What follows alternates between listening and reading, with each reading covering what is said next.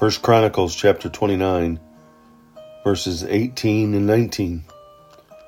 O Lord, God of our fathers Abraham, Isaac, and Israel, keep this desire in the hearts of your people forever, and keep their hearts loyal to you, and give my son Solomon the wholehearted devotion to keep your commands, requirements, and decrees, and to do everything to build the palatial structure for which I have provided. Devotion. David's prayer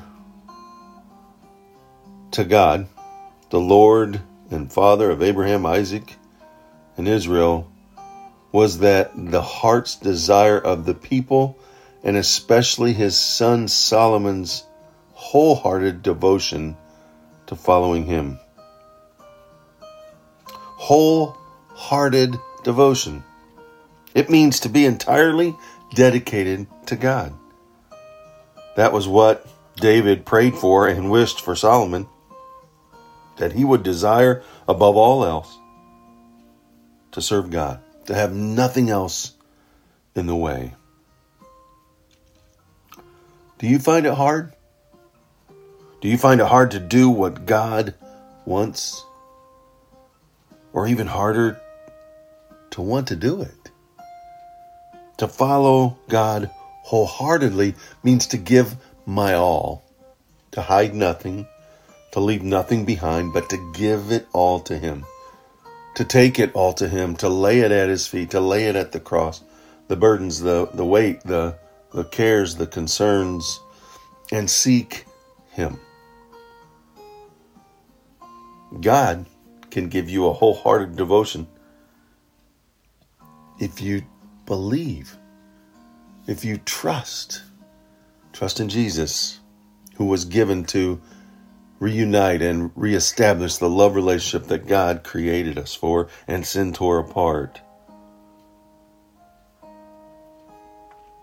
You know, Paul wrote that God works within us to will and to act according to His good purpose when we give our will over to Him, our heart, our mind, our all, and all to Him.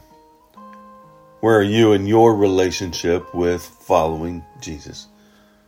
Maybe you're coming to Jesus for the very first time and you're questioning, and that's good. That, that that's important.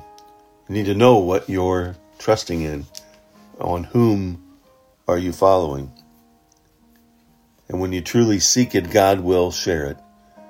And He'll share it through His Son, Jesus Christ, and you'll see the truth. As you walk the truth, maybe you're coming to God because you've fallen, you've backslidden, you've sinned, you've you've created this mess around you. Or maybe you've been focusing more on the horizontal and less on the vertical, and it's just gotten chaotic.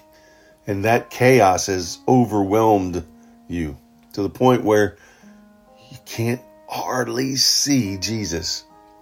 And your vertical focus, your vertical determination has been detoured. it's almost been destructed by the chaotic around you. May I let you know that God forgives, Jesus extends grace and loves us and desires nothing more than for us to submit to Him, to give it all, to get in proper alignment that often talk about. Come to Him wholeheartedly, following His decrees, His desires, and watch where He takes you. Watch what He does with you. He'll take you above and beyond where, where you could even think or imagine. He did it. Let's do it.